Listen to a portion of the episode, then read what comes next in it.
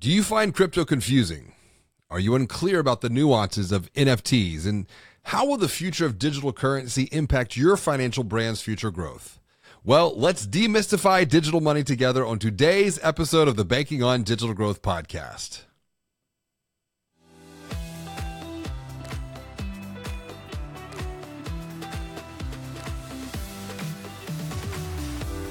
Greetings and hello, I'm James Robert Lay, and I'd like to welcome you to another episode of the Banking on Digital Growth podcast. Today's episode is part of the Exponential Insight series, and I'm excited to welcome Professor Tonya Evans to the show. Tonya is a distinguished professor at Penn State Dickinson Law and leading expert in intellectual property and new technologies. She's also the author of the new book, Digital Money Demystified, which we're going to talk about today to guide you forward on your own journey of growth at your bank, at your credit union, or at your fintech. Welcome to the show, Tonya. It is good to share time with you today. James Robert, I uh, appreciate you so much. I'm looking forward to this. I am looking forward to this as well because this is an important topic. It is a timely topic, it is a meaningful topic. And before we get into talking your new book, Digital Money Demystified, what is good for you right now, personally or professionally? It's your pick to get started on a positive note. Outstanding. Well, I'll go the personal route. I had the chance over this last week to spend a lot of time with my darling mother, uh, also known as Tonya's mom. But this weekend, I was actually Susan's daughter. Uh, we were in DC together attending Howard University homecoming.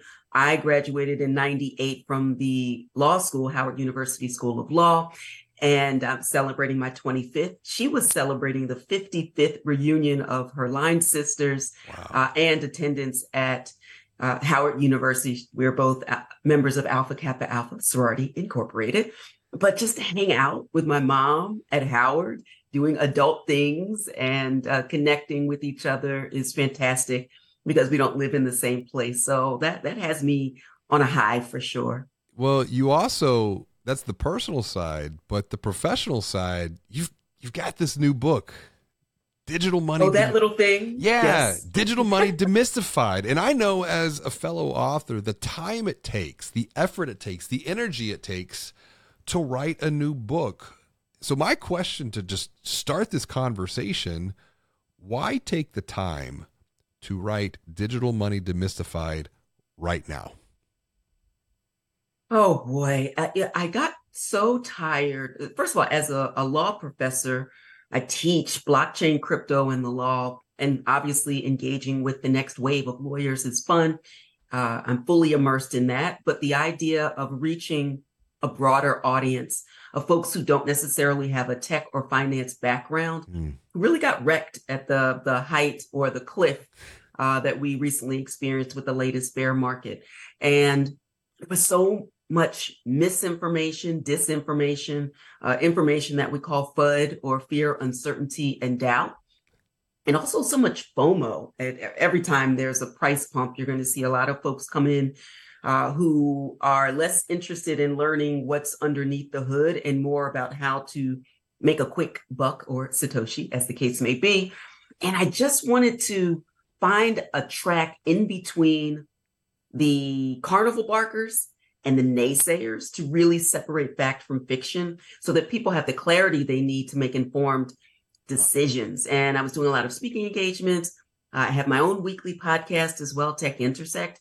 And I thought it was a good idea to sit down, create an evergreen book that focuses on the myths, not necessarily the technology. Of course, the tech and laws, regulations change almost every day, but the myths persist. And I wanted to get at the heart of that to give people a solid foundation um, in a safe space and place to learn from a trusted voice and then to make their own decisions.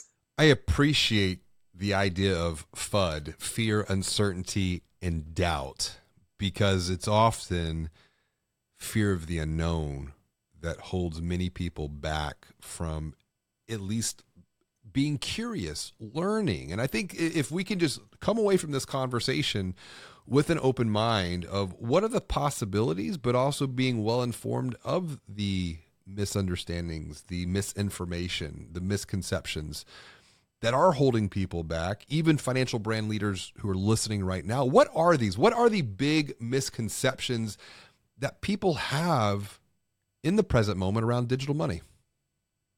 I think one of the top ones, I'm sure you hear this a lot, and, and you see it from the sensational headlines and the actual headlines, hashtag Sam Bankman Fried, about crypto, crypto, and lumping everything in, which is also a myth. Crypto is all just for criminals, a fad. Um, a, all of it is a scam. It is wholly unregulated, um, too volatile, which was an interesting bit of research that I did for the book to kind of challenge my own assumptions and misperceptions about volatility.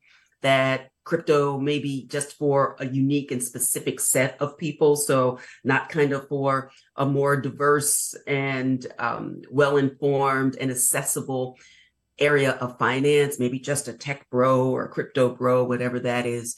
And so there are a lot of misconceptions and uh, uh, misperceptions and misconceptions about who's involved what crypto is, the fact that we have over 30 or 40,000 different types of coins and tokens. And of course, that doesn't even include NFTs, et cetera.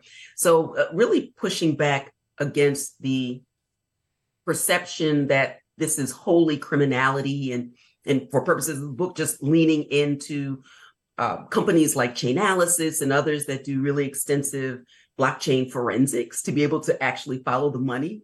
Like a public permissionless blockchain is a terrible place to engage in persistent criminal activity. Uh, and Chainalysis uh, reports, even as recently as this year, say that less than 2% of crypto asset use is used in the uh, engagement of illicit activity. And final point, the almighty dollar is actually the number one currency still being used uh, in in criminal activity, and I'm not burning my dollars, uh, although they could probably print more.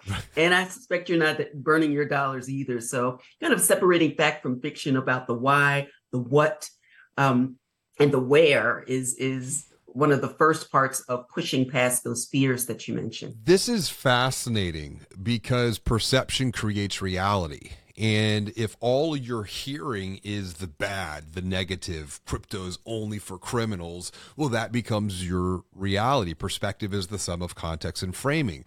But I think for context here, for those who are listening or for those who are watching, we've been here before. Let's go back right. to 1994. The that was the year that the internet reached the mass consciousness of humanity.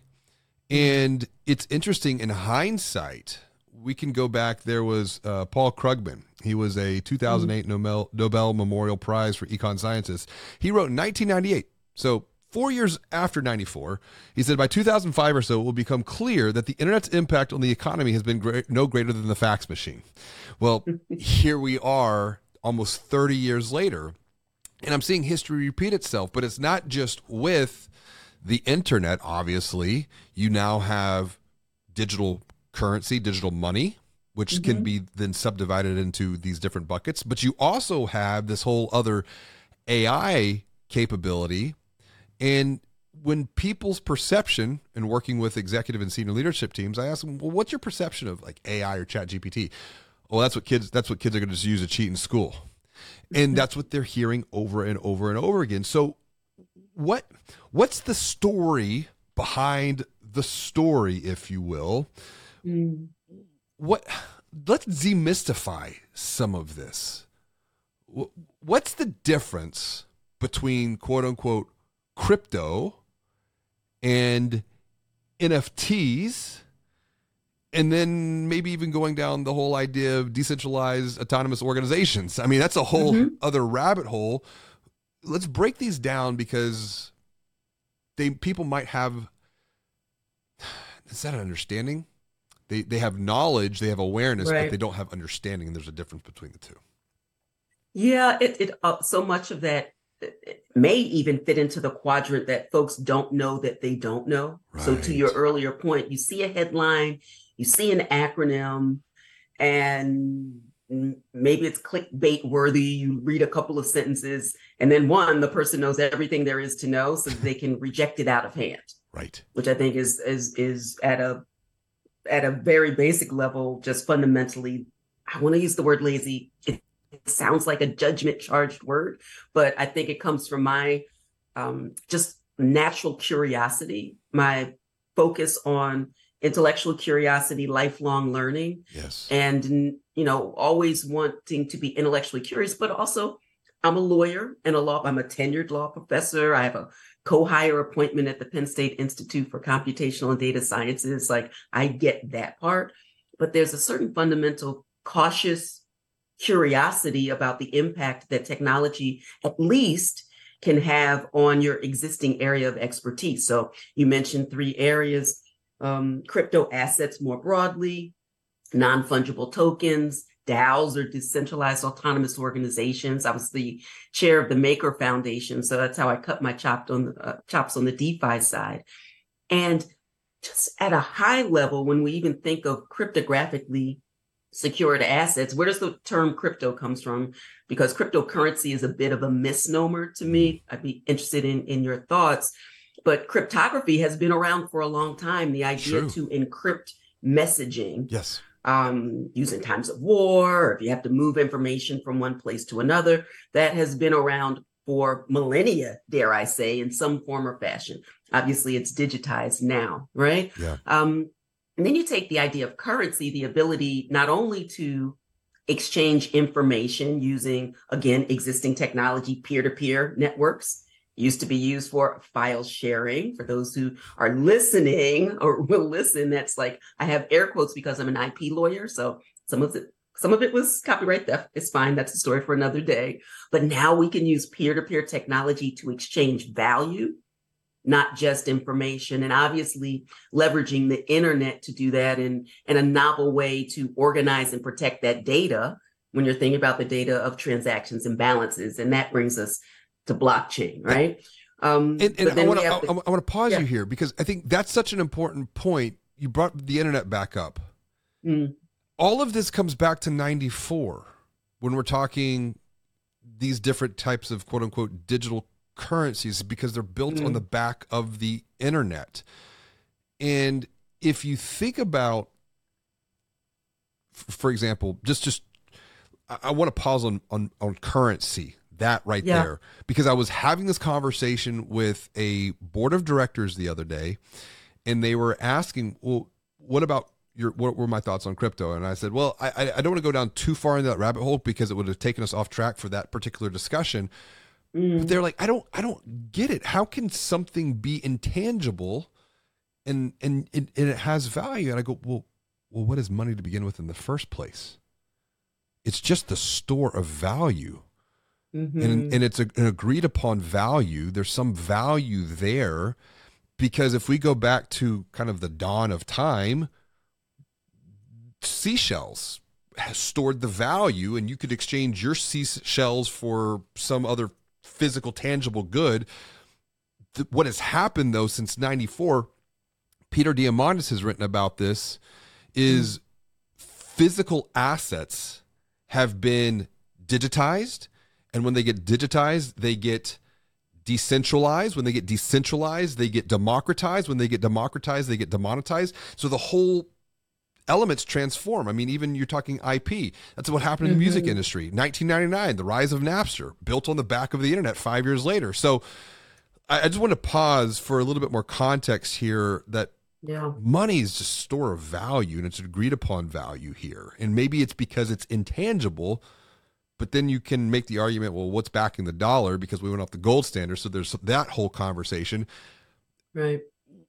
Where do we go from here to try to gain some clarity around things like cryptocurrency, non fungible tokens, DAO, all of that? And how do they all fit together so that we can at least mm-hmm. get clarity into, okay, this is where we're at, this is where we've been, this is where we're at right now in the present moment where do we go from here? So let's come back to the present moment and get some context of where we're at right now.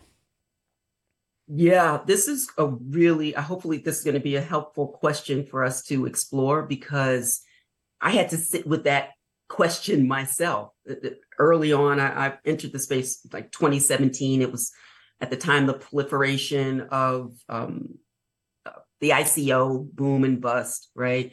Um, and it's like, what's the point? What is the point of this magic internet money? Hmm. Right. Mm. Um, and is it going to put into question my four licenses to practice law in New York, New Jersey, Pennsylvania, DC? Like, I'm not interested. But then I started to explore all of the different ways or options that we have to exchange value depending upon your present needs. Sometimes I have physical cash. Mm-hmm. Sometimes I have the equivalent of that in another country's currency through some type of foreign exchange. Mm-hmm. Sometimes I have, uh, I use my credit card.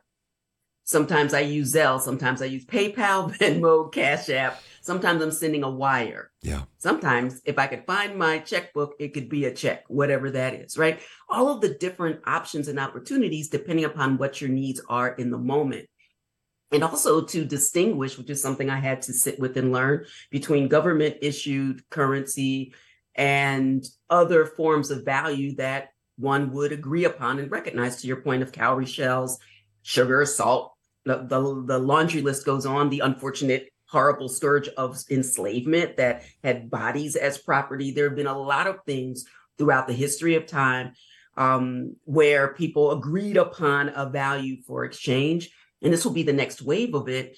And I think it's so important for many reasons. One, because we have many borders in the world. There's so much going on in the world, not to make this a political statement per se, but money is politics in many respects because governments issue that for many reasons, uh, some of which have to do with the protection of borders. But imagine this world where the monetary system and value is not beholden to a particular border. It's borderless.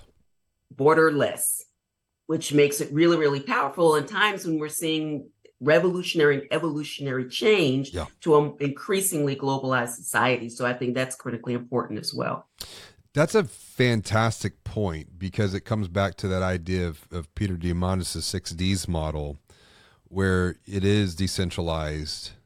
Because if you think about you know the monetary system centralization the centralized bank if you will. Mm-hmm. and now you have decentralization to where you almost can go outside of that to exchange value through crypto through peer-to-peer. Um, what are the implications for a financial brand a bank, a mm-hmm. community bank, even a credit union to be considering because if I think about the last run up, you know, what was it like 2020, 2021 time period, mm-hmm. uh, particularly on the Bitcoin side, but you saw it in, in, all the different coins. And like you said, what is it like 30,000 coins at this point? Right. It's mind boggling. Um, I, I've got a two part question and I want to, I want to come back to the coins because there are so many different coins. Everyone hears typically Bitcoin, Ethereum. Why is it important to n- not know every single one, but but what does that mean for those watching or listening who have they've heard Bitcoin, they've heard Ethereum, but what does that actually really mean? Yeah, I also kind of compare it to all of the different forms of currency around the world currently. I mean, a good way to think it's like, okay, we have the dollar, yen, you have euro, that you know, all beholden to a particular country, but you also have these projects that serve very different purposes as well. Um, I wouldn't necessarily categorize myself as a Bitcoin maximalist, but Bitcoin is the OG. It's the gold standard, uh, pun intended, uh, in some sense. And there are many that forked the code, the underlying code for Bitcoin to make the next Bitcoin the next Bitcoin, whatever that means. Unless and until I see that, I don't find a reason to have anything that is the next Bitcoin. You have Bitcoin, and then you have choices to make about other things. Obviously, coming from the decentralized finance space as well, um, I understand and appreciate very much that there are projects that use tokens, either one to fund, be careful with that, but also too, they have many other reasons besides the purpose that Satoshi laid out for Bitcoin that serve interesting purposes as well. It also makes me think of the first use case for Web 2.0, for example, was electronic mail, which we almost never open now. Yeah. And think of look at all the cool things that we're doing, the amazing transformative things that we're doing with the internet that we couldn't have contemplated when Gumbel, uh, Bryant Gumbel and Katie Couric were talking about what is electronic mail and let's get an intern in here. That's to right. Figure it out, right? You remember what's that? the, what's the at sign? I actually Yeah, right. I, I showed I I've showed that at some planning sessions because it like how quickly we forget how far we've come in really a relatively short period of time. Absolutely. So it's important to spend some time. This is the, the ethos and the spirit of the crypto economy also comes from financial privacy, autonomy, self-sufficiency, self-determination. It's a lot of power in that, but also a lot of responsibility to not abdicate our individual responsibility to someone else to not worry our pretty little heads about the details. No, the, the power is in the details. Um, and so that calls us to at least figure out what's the difference between, and the point of the difference between Bitcoin, ETH, obviously, like, uh, you know, XRP, you got the meme coins, you have stables, you Dogecoin, yeah. central bank digital currencies. This is the language of the future of money, of the future of work, of the f- future of wealth. It will become increasingly important with more uh, space economy exploration. Like, what would be the economy in space? Right. Are we still going to be beholden to particular countries, or we have something more global? Uh, what would be the global and universal reserve? These are the reasons that we have to figure this out. Um, not all thirty thousand, right? Um, but start where you are, and definitely start with the ones that have the greatest historical timeline that you can look back to January of 2009 and says, okay, this has some staying power. What's this about? It's it's interesting because you know you go back to 2009, so that's 15 years from kind of the birth of the internet, or at least internet reaching mass consciousness of humanity. And the Katie Couric, Brian Go, it's a fantastic at this point kind of meme looking back. Then 2013 was when Ethereum came up. Now you've got, and, and this is, I think, the intersection of intellectual property, smart contracts. Connect those dots back to the coin. What does that mean? What? How does how does the the smart contracts play into the coins themselves as a store of value or value exchange? And I've got a follow up to this in a minute of where I think we'll probably see an increase value here Mhm. as we move further into the age of AI, particularly around things like deep fakes and authentication. So Mhm. where where do the smart contracts play into this idea of, of cryptocurrency? Yeah, this is interesting, particularly when you think about um, decentralized protocols or those those base layers, those layer one solutions that will allow for the internet to perform like a supercomputer, and for people to then monetize or not on top of the build on top of that infrastructure to um, automate certain if then functions Mhm. right? As a lawyer, when I hear contract, I thought of something completely different than the automated performance that little bits of code can do and enable to remove a lot of the friction of things that, you know, we were paying people a, a rent seeking premium to do. Um, I have no fear that lawyers will be uh, replaced. Great. There's a lot of things that I had to babysit and do, and people were paying me hundreds of dollars to do that I didn't want to do, wasn't the best at doing, and I shouldn't be involved. Like, let me do the it depends work, but let's automate the if then sequence, right? Mhm. So now when I think of smart contracts and that rudimentary example that we tend to use, like a vending machine, if I ha- if I want a soda, have two dollars and it's a dollar fifty. I don't need anybody to be there to, God willing, let the soda drop and give me my fifty cents change, and I'll be on my way. And then you extrapolate that into some really important and sophisticated things as a matter of decentralized finance to truly be your own bank, to truly leverage your own crypto assets and pull out value in the same way you might pull out equity in a home Right. Um, that's really powerful stuff. And that's some of the stuff that we will see smart contracts and also wallet addresses leading to identity. Yeah, and that that idea of identity comes back to, you know, you have your identity in the physical world, but then you have your Mhm. identity in the digital world, which is becoming increasingly under potential threat with the rise of AI, deep fakes. I mean, you, are seeing headlines now.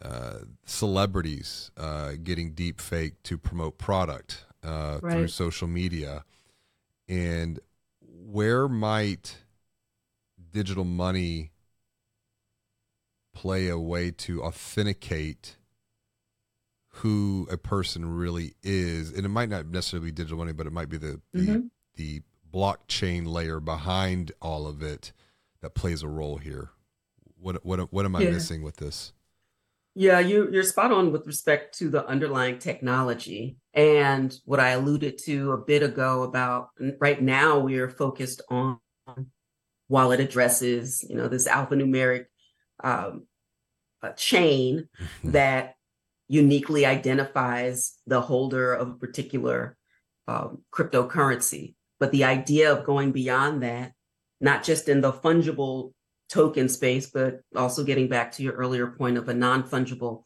token, which becomes this unique identifier with some type of metadata that points to what right now we're focused on maybe creativity or experience, but also could uniquely and pseudonymously point to a particular person. Mm. I think that's going to be the ultimate flex. I uh, that's when we get there, and I think we're going to have to get there sooner than later, given the impact of mas- machine learning, artificial intelligence, deep fakes, um, everything that you've mentioned before. That is a, a, a huge and pressing concern that this co- novel combination of existing technology of cryptography, consensus, internet, peer to peer, has placed us in the position to do some really exciting things, not j- even just for currency, but for identity, um, which brings safety and and all sorts of um, really important benefits. Well, that that idea of of crypto, and, and you move it into the NFT or the non fungible non fungible token space. Mm-hmm. Um, you you've got that whole narrative that was being shaped by you know intangible assets going for millions and millions and millions of dollars. Uh, I mean, who was leading the way with that? Uh, Bored Ape, for example, yeah, for uh, sure. was was kind of the rise out of that that narrative. But it's very, punks, and, yeah, yeah, exa- yeah. It's very hard though for someone to understand well, why would someone, quote unquote, invest in an intangible asset that they don't own, but they, but that's where I think ownership, coming back to the point of your, uh, you know, legal background, how does ownership mm-hmm. play into this? Because there is ownership here. It's just not physical. Right. Right. I mean, because we have to, you know, some of the comparisons I use to at least get people to appreciate what the non fungible token is, which is an asset in its own right, but really pointing to and connecting the um, evidence of ownership or at least a connection mm. to some person, place, thing. Correct. Right. And so the best way to even at a high level uh, understand that connection is to think of the deed to a house versus a house. Yep. And yes, you know, I could drive down the street and take a picture of a house. I could frame that, the picture of the house. I could hang that picture in my house. Maybe I could even sell that as well, but I don't own the house. Correct. And if I'm fine with that, that's fine as well. Or, uh, but the deed is my ability to uh, exercise kind of dominion control or the connection yep. to this other asset. Um, and the same can be true. And then when we think of intellectual property, I start off all of my IP surveys say, you know, we're talking about um, uh, phys- not physical, but actual property that is created with the mind that we evidence in some physical or tangible form. But the copyright is not the copyrighted creative or artistic content. The copyright is the uh, state given rights to exclusive rights over this property for a certain period of time. And it's also those property rights are created by uh, government as well. So I think once people start to unpack what that means, then makes it easier to make the connection of this next intellectual leap, I think. That right there is that next thing. It's like, where are we going from here? Is that future focus? Because if we think back to 2020, 21, I know there are a lot of community financial brands that were caught off guard. They were unaware of the deposit loss from moving mm-hmm. assets, deposit assets out of their quote unquote dominion control, to use your words, mm-hmm. into the crypto market, whether that be Bitcoin was the big one or any of the other coins, they weren't even aware. And I'm like, well, right. well, go look at your transactions. How much was moving from you to say just a Coinbase, for example? And then it's kind of quieted down. Like it, it has not been a big, big point of conversation over the past couple of years, but I think that was just the tip of the iceberg. It was the first iteration, and it's going to come back. Um, right now's kind of a bit of a lull what should a community institution be thinking about going forwards into the future when it comes to digital money? Where are the opportunities that they could be aware of to continue to create value for their members or for their account holders? This is such an important time in any down market. I feel like this is my third because things get quiet. We talk about people building because you're not chasing price action. Uh, people are kind of licking their wounds and, and reorganizing from the investor point of view. Folks are kind of repositioning themselves. This is the best time for business leaders, for brands to learn without the FOMO pressure of, you know, on the pure investor side. We spend so much time talking about the investor side. It's important. Personally, I am invested in the market. Professionally, I have earned different types of cryptocurrencies in my tenure, but the best and biggest um, and most impactful relationship that I've had with the future of the digital economy is my professional pivot. Mm. My ability, kind of in this, I know I look very young, but on the inside, I'm quite old. I'm a Forbes over 50 listee. And so, kind of like at this mid level of my career, how do you remain relevant in a world that changes not in decades, not in years, yes. in many instances, hashtag AI, not even in months. And AI's been around a long time, but coming in to your earlier point of public consciousness, the risk that business leaders are subjecting themselves, their C suite, their workforce, and their relationships with partners, and their ability to be viable in the future is created right now. It it harkens back to that pivotal moment between, you know, blockbusters or Netflix. Like, right. which set are you repping, as the young folks would say? Where are you going to fall? And we don't have the luxury of time. Mm We don't have the luxury of time to wait for legal to come down the hall and tell us it's okay now. Yeah. Because it's a both and scenario where learning and positioning yourself, because we're still relatively early not even relatively early. We're still early. Uh, this is the opportunity to learn so that you can lead. As we wrap up, I, I want to give people some context here. Alvin Toffler in the 1970s wrote, The illiterate of the 21st century will, will not be those who cannot read and write, but it'll be those who cannot learn, unlearn, and relearn. And I think right now is a great unlearning, relearning opportunity. Where can they grab your book, Tonya? to relearn for this new future that is it's coming and there's a lot of fear uncertainty yeah. and doubt but you have a path forward to guide them. Where can they grab your book and how can they connect with you?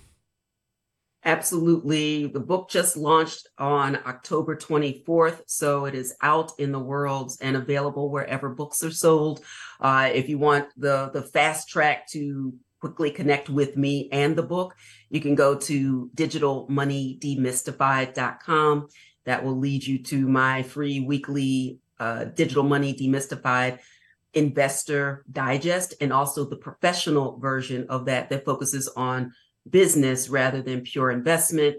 I have master classes, I have VIP training and consulting opportunities, and all of that can um, you can find all of that at digitalmoneydemystified.com. Get the book, connect with Tonya. Tonya, this has been such a great conversation.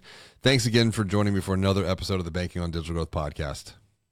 Thank you so much. As always, and until next time, be well, do good, and be the light.